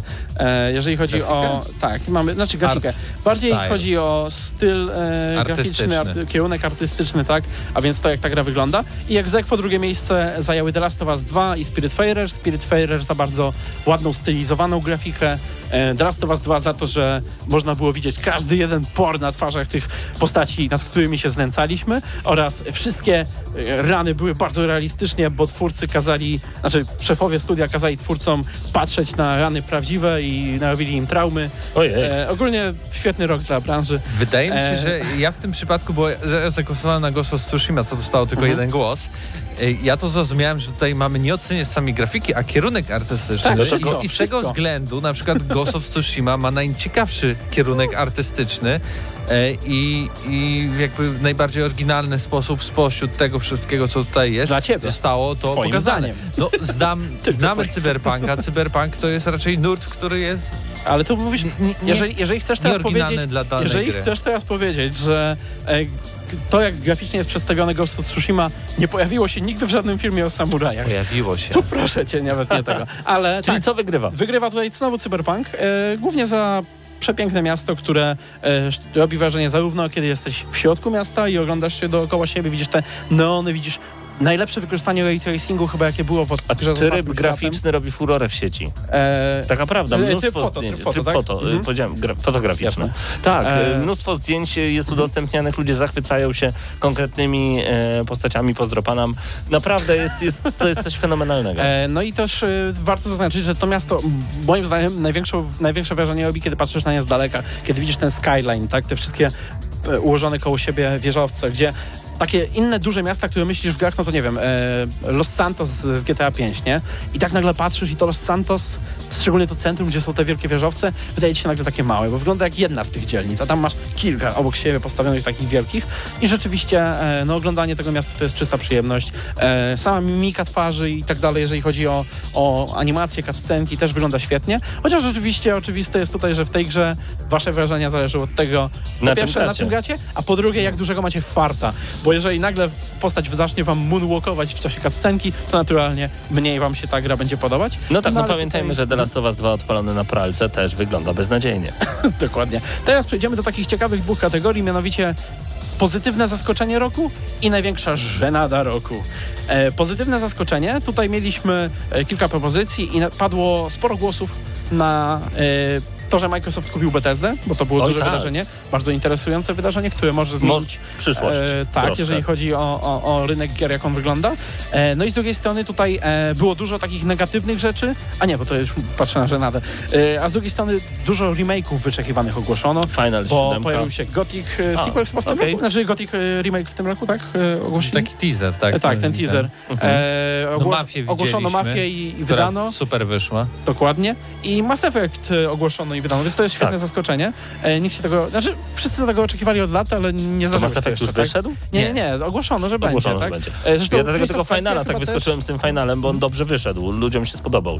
Final, dokładnie, też. Tak. E, ale tutaj e, wygrał oczywiście rozwój grania w chmurze i Tak. nie dziwię się absolutnie. Tak, ponieważ my się zastanawiamy naprawdę i poważnie nad tym, czy za 7 lat e, będzie wyścig pomiędzy Sony i Nintendo w jednej drużynie, a w drugiej drużynie pomiędzy Amazonem, Google i Microsoftem właśnie. Poza tym... e, Kiedy po raz pierwszy odpaliłem na telefonie komórkowym Gearsy 5 i zająłem drugie miejsce albo medal MVP, czyli najważniejszego gracza w grze sieciowej, grając na telefonie moim padem, ja byłem w siódmym niebie. Naprawdę, da się tak grać.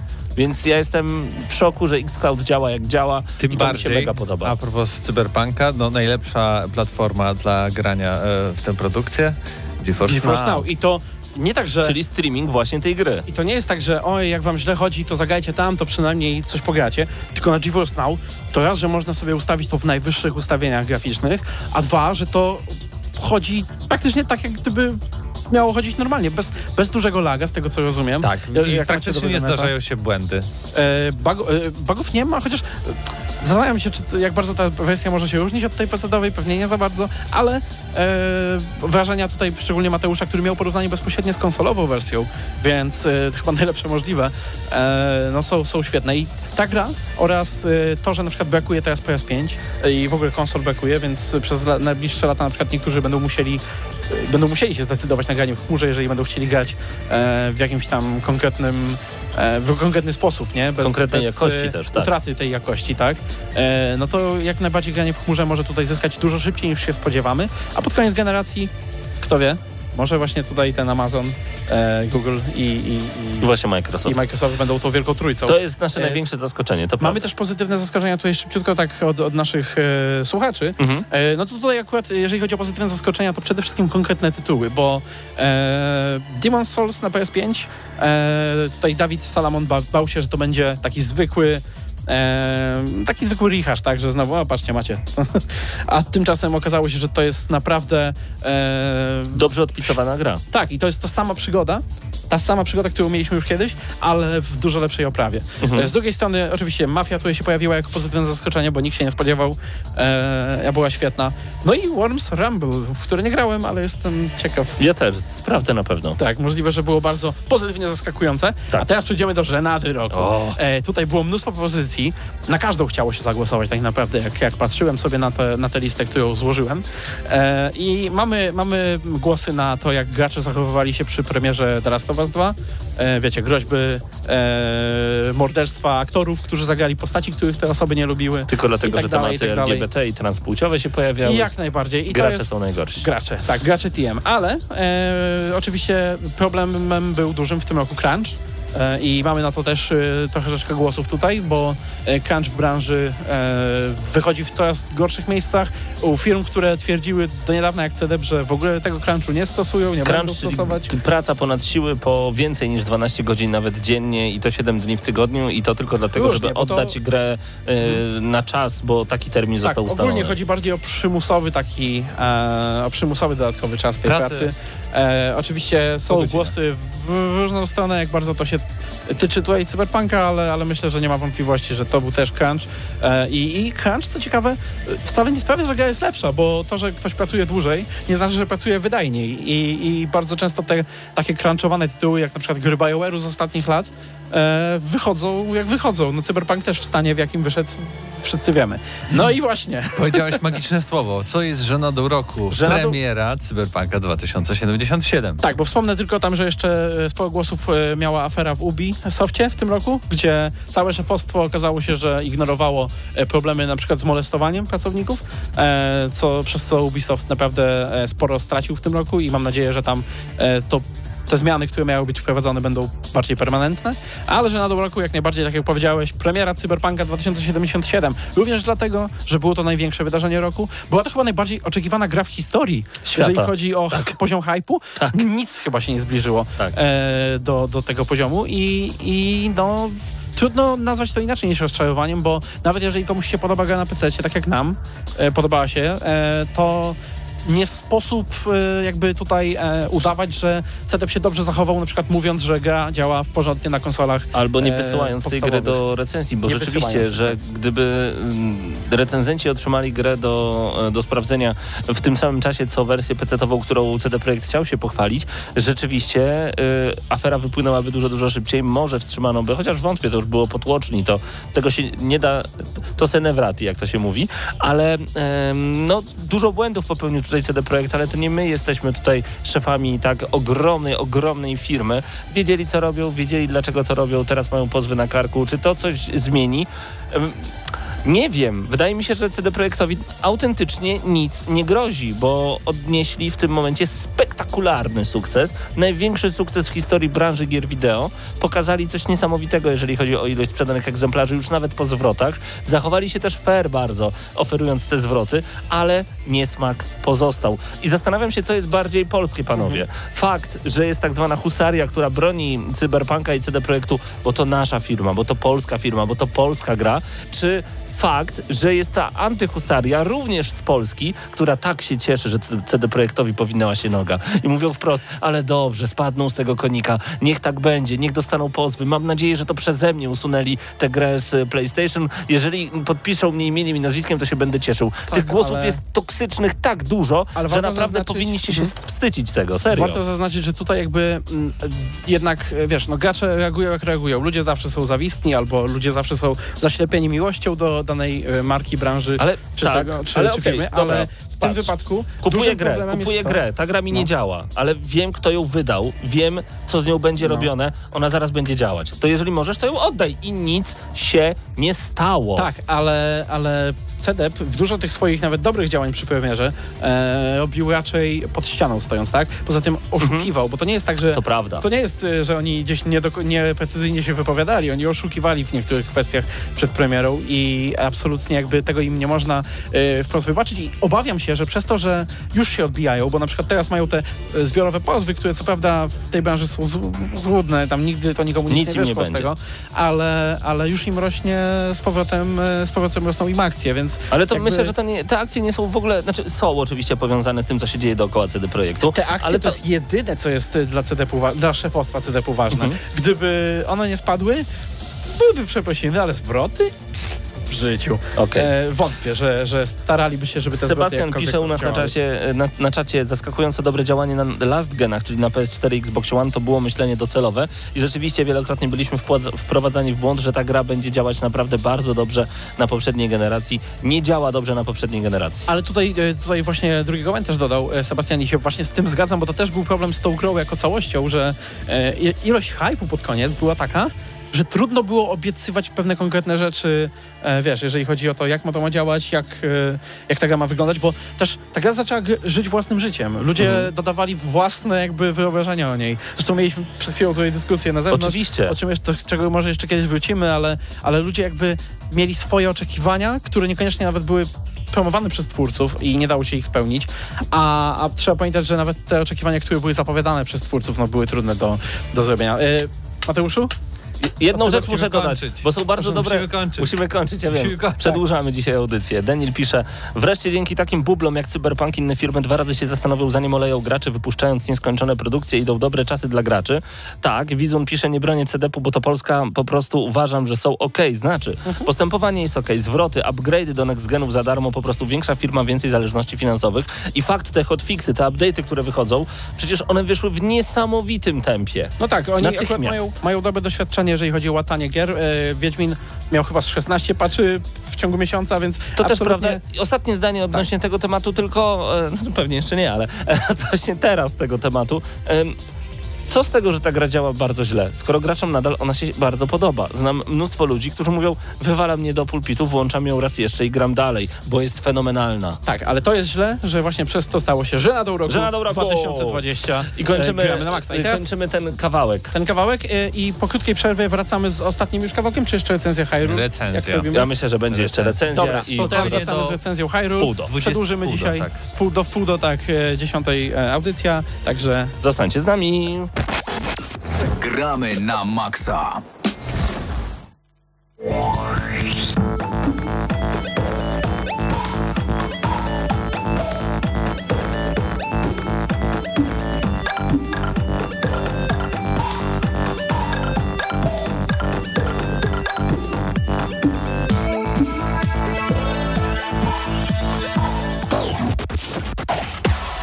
Gramy na maksa. Muzyka od razu bardzo nastrojowa. Mateusz Zanowicz razem ze mną O z tak, powrotem. mikrofon tu jest. E, dobry wieczór, jestem, powracam. Jestem wielkim fanem e, serii The Legend of Zelda. Mam mnóstwo tytułów, mam mały ołtarzyk u siebie w domu i powiem ci szczerze, że ostatnio nawet odkupiłem, bo niestety Nintendo ma taką dziwną politykę, że kiedy zepsuje ci się Wii U, a na niej Mhm. masz gry, no to tracisz gry. Chyba, że kupisz nowe Wii U, podłączysz stare, które nie działa i przerzucisz gry, no ale jak nie działa, to nie przerzucisz. Na Switchu nie jest wcale jakoś tak strasznie inaczej, nie? Bo tam też musisz jakby połączyć dwie konsole naraz, żeby tam przerzucać gry, więc to, też nie jest takie to proste. to ale jest tak. szok, ale rzeczywiście Hyrule Warriors to była gra, która mnie zaskoczyła, bo raz, że dostałem wszystko, co chciałem e, z świata The Legend of Zelda, postaci, lokacje, przeciwnicy, a także i muzyka, która jest zawsze fenomenalna, Koji Kondo, House. Ach, pięknie to brzmi. Natomiast dostaliśmy sequel tej gry, który jest prequelem The Legend of Zelda Breath of the Eee, Wild. To w ogóle nie jest sequel pierwszego Hyrule Warriors. To znaczy, e, E, mam na myśli, nowa część serii, Nowa tak? część serii, E, tak, bo to nie jest następca, tylko tak, chodzi tak, o to, że mhm. tak jak macie Mortal Kombat 1 i Mortal Kombat 11, to nie jest następca, ale to jest kolejna gra. No tak, tak. No o to chodzi właśnie. I tak, tak. E, Age of Calamity to jest e, o tyle inna gra od tego pierwszego Hyrule Warriors, że tam po prostu twórcy wzięli postacie z różnych Zeld, troszeczkę tam wzorowali się na stylistyce z Okariny bardziej, ale to była taka luźna historia niezwiązana z żadną grą z The Legends of Zelda, tak? A tutaj mamy jednak bardzo, bardzo silne powiązanie z Breath of the Wild i to dla, to dla mnie było jakby bardzo ważne, no bo zazwyczaj historie w tych grach e, takich Musou Warriorsowych właśnie nie są zbyt interesujące dla mnie przynajmniej, a tutaj to właśnie połączenie z główną fabułą i z tymi postaciami wszystkimi ważnymi z Breath of the Wild sprawiło, że autentycznie fajnie się poznawało historię w takiej grze, co mnie Tak. bardzo zaskoczyło, więc e, nie spodziewałem się w ogóle, że tak będzie. No właśnie, sam rodzaj gry, czyli Musou Warrior. No, jak, jak, jak tak to się nazywa, Musou, to jest nazwa tego gatunku, a to jest najbardziej kojarzone właśnie z Dynasty Warriors. Zresztą to, jest, to samo studio robi to, to W skrócie, będziemy chodzić po mapie, która nie jest jakaś turbo wielka, jest dość ograniczona. Na tej mapie będą atakować nas tysiące przeciwników, Mhm. a my będziemy musieli ich wykosić w pień za pomocą arcyciekawych kombosów, arcyciekawych. Naprawdę, finishery są po prostu fenomenalne. Tak. Zdobyć konkretne miejsce, pójść dalej i nagle dostać informację, że coś w innym miejscu się zepsuło, ktoś musi przetransportować jakąś bombę albo coś innego i będziemy musieli e, pomóc w transporcie, pomóc coś odblokować, coś odzyskać, coś odnaleźć i to wszystko na jednej mapie, plus upgrade postaci, plus upgrade nas, a postaci jest trochę, no i to wszystko właśnie w świecie Breath of the Wild. To przecież smakuje jak idealne danie. Tak, tak. Tu jest bardzo fajne, naprawdę. Tu mi się mm, trochę wprowadzono takich nowości, zmian w stosunku do tych typowych gier tego typu i tak samo jak do Hyrule Warriors pierwszego. Na przykład mapy nie są już takie, e, bo tam większość map to były kwadraciki zazwyczaj, takie bardzo podobne były do siebie te forty były takie Tak, na tak, każdej tak. mapie. Tu to trochę pozmieniano, że te mapy wyglądają tak bardziej naturalnie, jakby jak prawdziwe z Breath of the Wild. E, W sensie naturalnie po prostu wygląda to otoczenie, nie że jest jakieś symetryczne, podzielone na równiutkie korytarze, więc to mi się spodobało. E, Druga część dodano takie rzeczy, jak e, jest naprawdę dużo lutu teraz do zdobywania. Nie wiem, czy w jedynce był, były chyba Y, przedmioty Były tam ale... specjalne takie e, części, które mogliśmy zamieniać w kolejne kombosy. No właśnie, a tutaj to trochę inaczej działa, że Plus masz broń. normalny trochę lód taki RPGowy Mhm. i możesz rozkładać bronię na części takie craftingowe, żeby ulepszać tą broń, która ci się najbardziej podoba, więc mamy bardzo duży wybór tutaj ekwipunku, co jest bardzo fajne, bo na przykład e, Link e, ma zupełnie inny zestaw ciosów, jak walczymy jakimś tam młotem, a zupełnie inny, jak walczy- walczymy mieczem, czy zupełnie inny, jak walczymy patelnią, bo też jest taka broń. I tak Więc- samo było właśnie w poprzednim Hyrule Warriors, co mnie bardzo wciągnęło, bo dzięki temu mogłem sobie kustomizować postać prawie Tak jak w Diablo. Właśnie. E, I e, powtarzać tę samą planszę, licząc, że wypadnie mi zupełnie coś innego. I to jest ten aspekt wciągający, bo zadacie, zadacie nam na pewno pytanie, chodzicie po mapkach i walicie w stworki, co w tym fajnego? No właśnie to jest fajne, że raz, że ten lód, czyli to wszystko, co wyskakuje z przeciwników, a dwa, e, mamy mnóstwo trybów, dzięki którym możemy ulepszać nasze postaci i trzy, cały czas jest rozwój. Czujecie, że stajecie się z przejściem każdej kolejnej planszy dużo, dużo lepsi. I to mi się strasznie podoba właśnie w tym tytule. Tak, i tutaj jest też tak, że jakby czekamy na odblokowanie kolejnych postaci, bo prawdziwie w- w praktyce przez całą grę odblokowujemy regularnie nowego bohatera, który znowu ma zupełnie inny zestaw ciosów, inaczej się porusza, na przykład Inne jest... finishery i to się tak, dobrze ogląda. I to naprawdę te różnice między postaciami są bardzo, bardzo jakby zauważalne. To nie jest Mhm. tak, że to jest tylko inna skórka tej podobnej postaci walczymy podobnie, bo na przykład, nie pamiętam imion tych bohaterów, ale ten y, skrzydlaty lata po prostu, latamy nad mapą i ostrzeliwujemy z łuku. E, Jest koleś, który y, zamienia się w głaz toczący się przez całą planszę na przykład i to jest też jakby zupełnie inny rodzaj rozgrywki, więc naprawdę, jeżeli kojarzycie jakichś bohaterów z Breath of the Wild właśnie, to jest duża szansa, że pojawią się tutaj jako wojownicy albo e, że będą jakby ich odpowiedniki, że tak powiem, żeby nie spoilować tu fabuły, bo ogólnie to jest, tak jak powiedziałeś, prequel Breath of the Wild. 100 lat przed. Tak, że trafiamy jakby do przeszłości i obserwujemy to, co się działo przed, jak, jakby jak doszło do tej katastrofy, którą, która spowodowała to, co się dzieje, stan świata na początku właśnie Breath of the Wild. E, więc e, oczywiście pomijam tutaj, czy to po, potem ma znaczenie tak naprawdę w ogólnym rozrachunku, czy nie.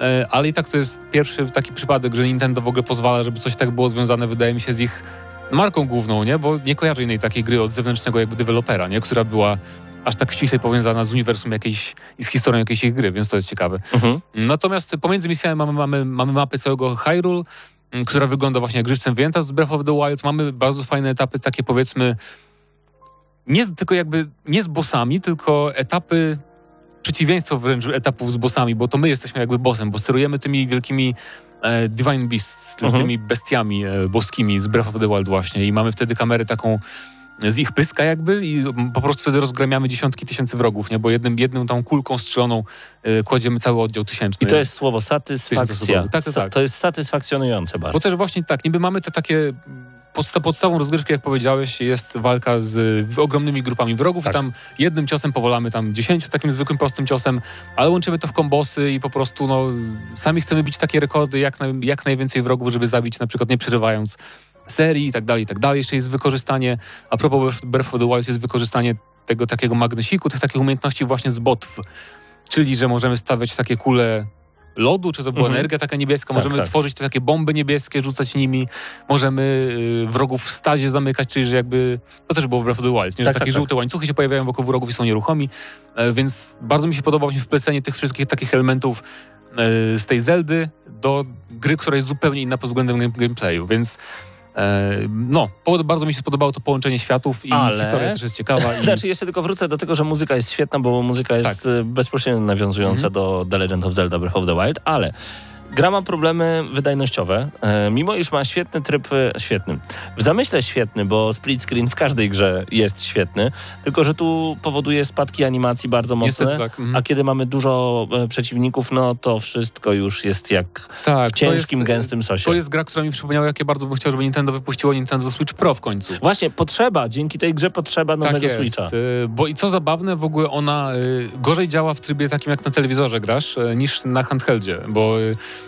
jak grasz na handheldzie, to wtedy jest rozdzielczość bodajże 500 coś tam. O. I tego nie widać nawet bardzo, bo grasz na małym ekraniku, więc to mi nie przeszkadza. Natomiast chcesz sobie pograć na większym ekranie, no to musisz się liczyć ze spadkami do 22 klatek na przykład. No i to naprawdę jest zauważalne, szczególnie, że to są takie ogromne hordy wrogów, że Gra jest szybka. no, niestety. E, Gra jest uzależniająca i bardzo przyjemna. Wygląda całkiem nieźle, no ale ma te swoje błędy. Ode mnie 8 na 10. E, nie wiem, czy zgodzisz Ja się się z moją zgodzę absolutnie. To jest taka typowa gra na 8 na 10. Jakby gameplay jest świetny, Mhm. oprawa jest bardzo dobra. Znaczy, i to jest taka... must have. To jest gra, którą trzeba mieć. W Uważam sensie, na Switcha. To jest specyficzny też styl gameplayu, nie? więc nie wiem, czy polecam wszystkim, ale jeżeli lubiliście Breath of the Wild, to na pewno warto, bo jakby sama historia jest już warta poznania tego, Ona wciąga. Ta Tak gra jest. po prostu wciąga i jest to niesamowita wyżynka. Hyrule Warriors Age of Calamity. Dziękujemy dystrybutorowi e, na polskie firmy Nintendo za dostarczenie gry do recenzji. 8 na 10 odgramy na maksa. Gra jest naprawdę wow.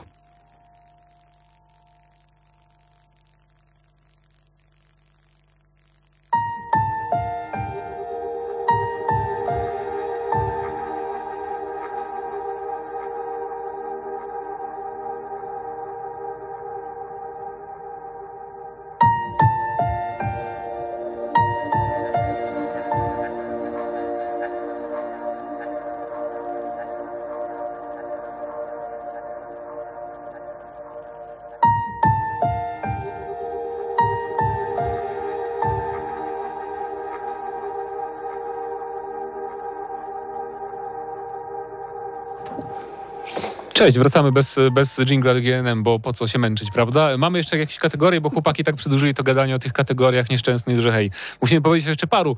Paweł, nie wiem o co chodzi, mów. Strasznie narzekasz. E, zaczniemy od e, takiej kategorii małej, która jest e, nam wszystkim tutaj bliska, mianowicie gry, w które ciągle gramy w 2020 roku, a więc to są gry sprzed 2020 roku, które nam najbardziej e, siadają dalej. E, no i tutaj wygrało Wygrała jedna gra, bardzo prosto. E, Apex Legends, w które nawet graliśmy w tym tygodniu, więc panowie powiedzcie parę słów e, i w tym czasie może włączmy muzykę w tle. E, leci już muzyka w tle, tylko może nie słyszysz. Dobra. Panowie? Apex Legends. Znaczy, Dlaczego Apex- wracamy do tej gry? Dlaczego? No bo fajnie się gra ze znajomymi w Apex Legends, więc jakby to jest, to jest w ogóle moje ulubione Battle Royale, tak? Bo ym, chyba, że w Warzone byśmy pograli, też miałem taką jakby... A Warzone jest z tego roku, to się nie liczy. Nie, Dokładnie. No, mi się w ogóle wydawało, że Warzone już ma ileś tam lat, to się okazuje, że nie. W każdym razie, e, Apex Legends to jest moje ulubione Battle Royale, bo ma najlepsze poruszanie się i jakby Ja to, to- jest dla mnie Tak, mi to, najważniejsze. ja też jakoś nie jestem za tym całym Battle Royalem, tak? Nigdy, nigdy mi to jakoś nie Ja podchodziło to tego zupełnie. Battle Royala to nie lubię. business. Bo w większości jest on strasznie wolny, a tutaj mamy Mhm. coś takiego, że no, ten, ten, e, to strzelanie, ten model strzelania, te umiejętności, to wszystko składa się na taki dość dynamiczny FPS i jeżeli lądujemy rzeczywiście w takich miejscach, w których jest na początku dużo ludzi, no to możemy sobie e, chwilę postrzelać i, i tak naprawdę już jak wygramy z kilkoma osobami na początku, to ten sprzęt jakiś dostajemy, już Tak potem też, też, też większe szanse mamy w późniejszej rozgrywce. Dlatego jeżeli chodzi y, o to, to, to Apex mi się podoba bardzo. No jest fa- fajnie rozwijana jest też ta gra, bo Warzone dopiero będzie miało nową mapę teraz chyba jakoś, czy już ma, a Apex tak mi się daje co pół roku, tak mniej więcej nowa mapka trafia i te stare są też zmieniane, że zupełnie jakby wizualnie, więc ogólnie jest, e, może mikropłatności mogą być trochę mniej, mniej ta gra powinna zachęcać do mikropłatności jednak, bo Dostajemy na przykład zadania, które e, każą nam zagrać tyle, tyle meczy jakąś tam postacią, ale ta postać jest zablokowana. no, no, no, o ją chodzi kupić. właśnie.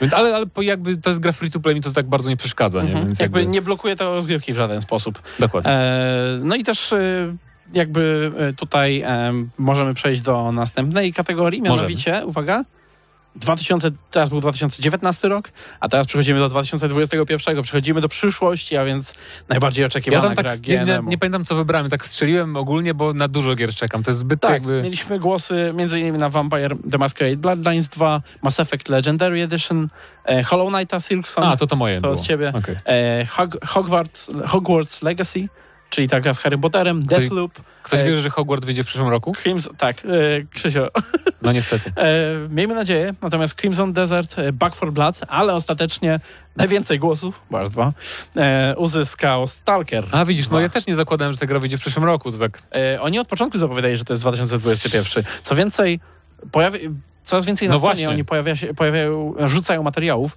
bo oni jakby, nie wiem, mają beznadziejną strategię przy promowaniu tej gry, Czyli, że nie mają. bo już są materiały, tylko że one są na stronie u nich. Nie ma tak, że o, patrzcie, nowy zwiastun.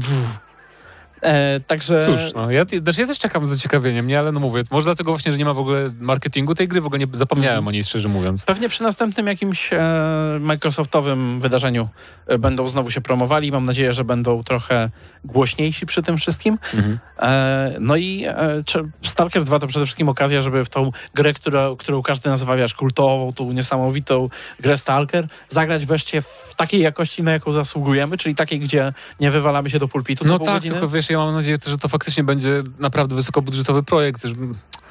No bo to nie, trochę mi ciężko wierzyć, że to będzie poziom na przykład wykonania Metro Exodus, nie? Jeżeli chodzi o, wiesz, gameplay, mechanikę i tak dalej, bo to jednak jest małe studio, a Ja na bardziej. przykład wolałbym, żeby to było tak bardziej hardkorowe jak te wcześniejsze części, że tam te pistolety jak mieliśmy, to jak ktoś był daleko, to nie było szansy, żeby trafić w tą osobę, bo No, no, ten, ten rozrzut był bardzo duży. ale mi bardziej chodzi, wiesz, o takie toporność gameplayu, taką, że im się po prostu nie uda zrobić, wiesz, dobrej No gry tak, takiej tak, mechanicznie, tak, ale tak, zobaczymy. rozumiem. No mam nadzieję, że będzie dobrze, bo są jednak małe studia, które robią dobrze takie gry, na przykład ci, którzy zrobili Escape from Tarkov, nie? Mhm. E, więc, więc da się to zrobić na pewno i na Stalkera 2 zdecydowanie czekamy, a kategoria następna to...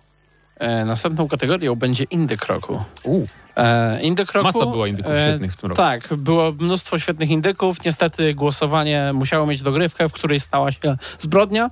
E, Ale zanim do tego przejdziemy, to e, ogólnie głosy dostawały m.in. Kentucky Road Zero, e, Spirit Fire, o którym już kilka razy wspominaliśmy dzisiaj, Fall Guys. A e, jeszcze Risk of Rain 2 wyszło w tym roku w ogóle, Spelanki 2, no mnóstwo.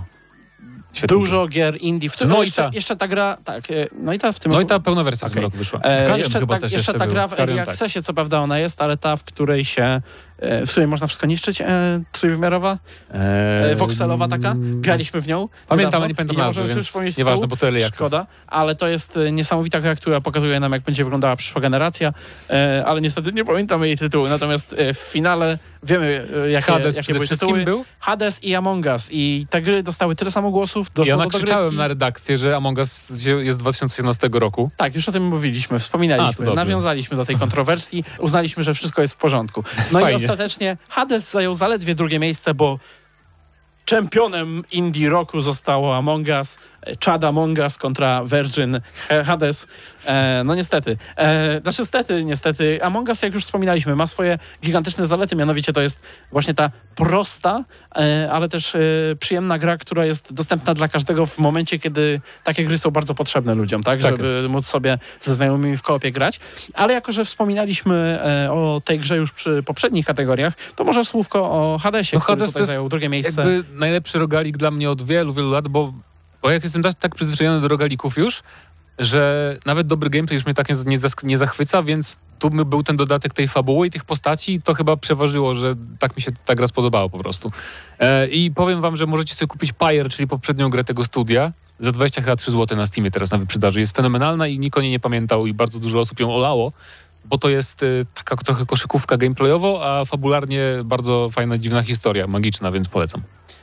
Dobra. E, Patryku, czy masz jakieś odczucia co do Among Us bądź Hadesa? Hadesu? Hadesa? No, czy w, w Hadesa. Among Us trochę pograłem, tak? No, jest to bardzo wciągająca gra, jakby nie patrzeć. Zawsze chcemy zagrać jeszcze jedną rundkę taką szybką, żeby, nie wiem, albo w końcu być tym e, impostorem, tak? I, i, i tak. I Tak, to jest bardzo jakoś- sprytne, że nie dali opcji wybierania, chociaż Dokładnie. pewnie nie, był, nie było balansu, chociaż przy takiej liczbie ludzi pewnie dałoby radę, ale to jest takie, że to dzie- dzięki temu, samo. dzięki Jakby- temu chcesz to grać miał- drugi raz. Jakbyś to miał wybierać? Normalnie, czy skoro chcesz grać impostorem, nikt nie może tak samo jak Aha, było, wybierałeś, czy chcesz Okej. grać potworem, czy wiesz, czy Dokładnie. łowcami. Okej, w ten sposób. No, y, a sam Hades też bardzo, bardzo pozytywne odczucia mam. Szczególnie, że jest tych broni kilka do wyboru i tak naprawdę każdą gra się zupełnie inaczej, bo nie wiem, no mamy nawet karabin, tak? Tak. I jak ktoś, jak komuś nie odpowiada bicie mieczem albo bicie na pięści, no to przecież może wziąć sobie zawsze karabin z rakietami i, No tak. i strzelać. Plus narracja nietypowa dla tego typu Jasne. gry, e, świetny art style. No i tutaj mamy grę, która zajęła drugie miejsce wśród indyków w tym roku, bo najlepszym indykiem jest Among Us. E, ale, Skandal. teraz, ale teraz przejdziemy do dwóch gier roku. Dwóch, ponieważ będzie to gra roku wybrana przez redakcję w głosowaniu tajnym oraz e, gra roku wybrana przez naszych słuchaczy. U. I tutaj słuchacze głosowali na mnogość tytułów, e, bo głosy dostawało m.in. Final Fantasy VII, Crusader Kings 3, Doom Eternal, Hades, Assassin's Creed Valhalla, Animal Crossing New Horizon, Horizons e, oraz Ghost, Ghost of Tsushima. E, natomiast e, tak naprawdę walka cały czas odbywała się między The Last of Us Part 2 i Cyberpunkiem 2077. Ostatecznie jednym głosem zwyciężył Cyberpunk 2077 i został grą roku słuchaczy Gramy na Maxa. E, nawet nie będziemy komentować z tego względu. Brawo CD Projekt. Tak, nie będziemy komentować z tego względu, że teraz przechodzimy do gry roku.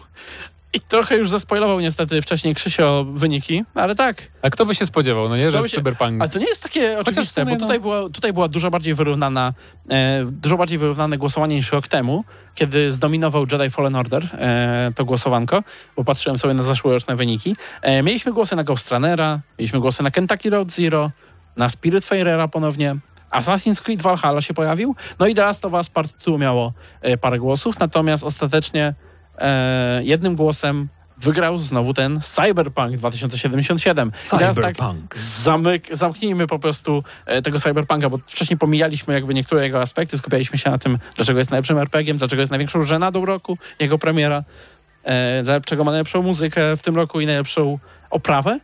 Ale teraz... Ale mi jeszcze nie e, chce gadać o Cyberpunku. co, no, Nie chcesz mi się... i to, nie mogę i już. to, Tak, ale teraz zamkniemy ten rok i już nie będziemy Okej, gadać o Okej, Cyberpunku. dobra, więc Cyberpunk to jest dla mnie y, takie gameplayowe jakby marzenie jako fana Deus Exa, e, bo to był taki kolorowy, bardziej y, punkowy Deus Ex w otwartym świecie i za to uwielbiam Cyberpunka.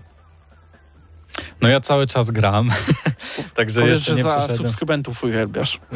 Zaraz mamy kategorię o najlepszym wydarzeniu y, w Cyberpunku, to po, poczekaj Patryk, posłuchasz.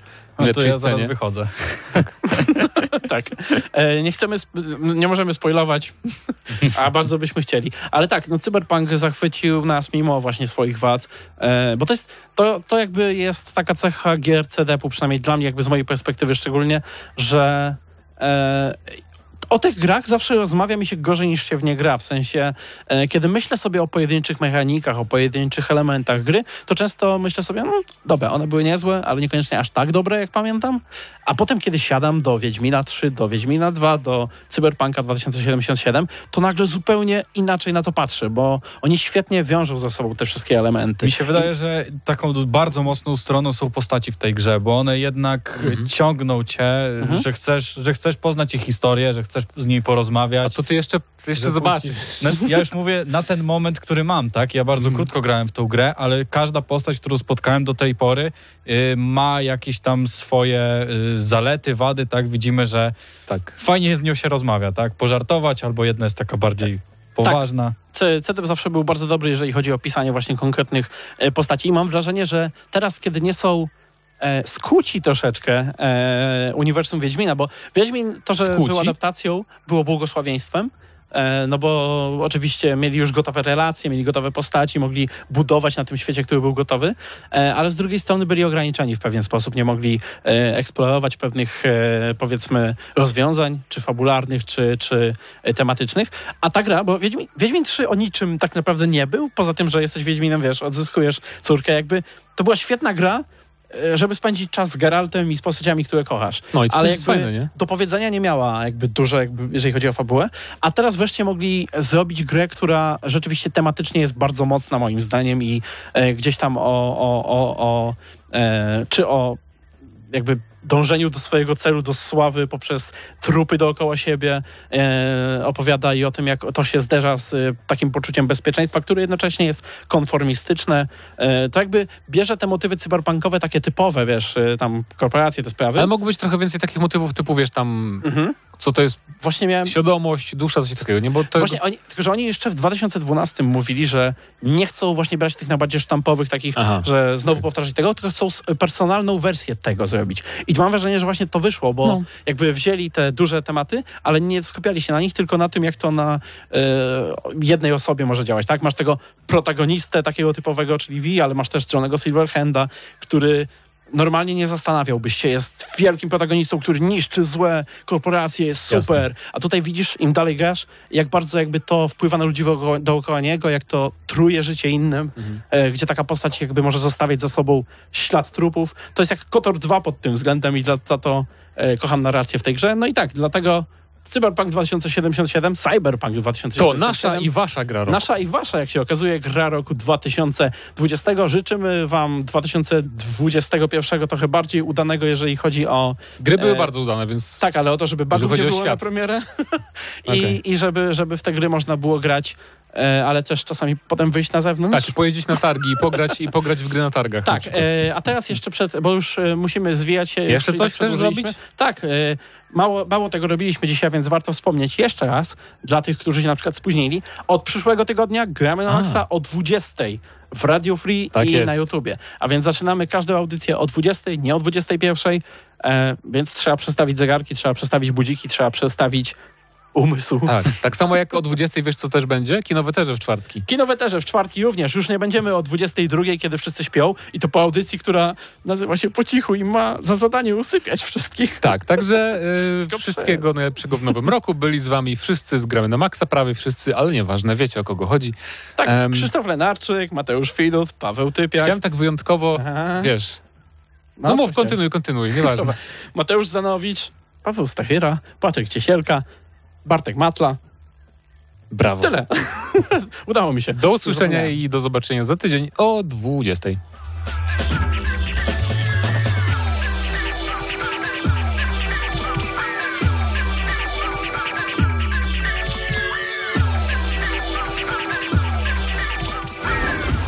Dla tych, co znają wszystkich herosów i ich skille. Dla tych, co im itemy dropią, a Diablo to tylko kilka kliknięć na tormencie. Dla tych, co ściągają heady z AWP w CS-ie. Dla wirtualnych czołgistów. Tych, co potrafią wykręcać kombosy powyżej 70% i juggle takie, że Heihachi, Kung Lao, Sagat i Goku byliby dumni. I dla tych, którzy nie mają pojęcia o czym mówię, ale lubią dobrą zabawę.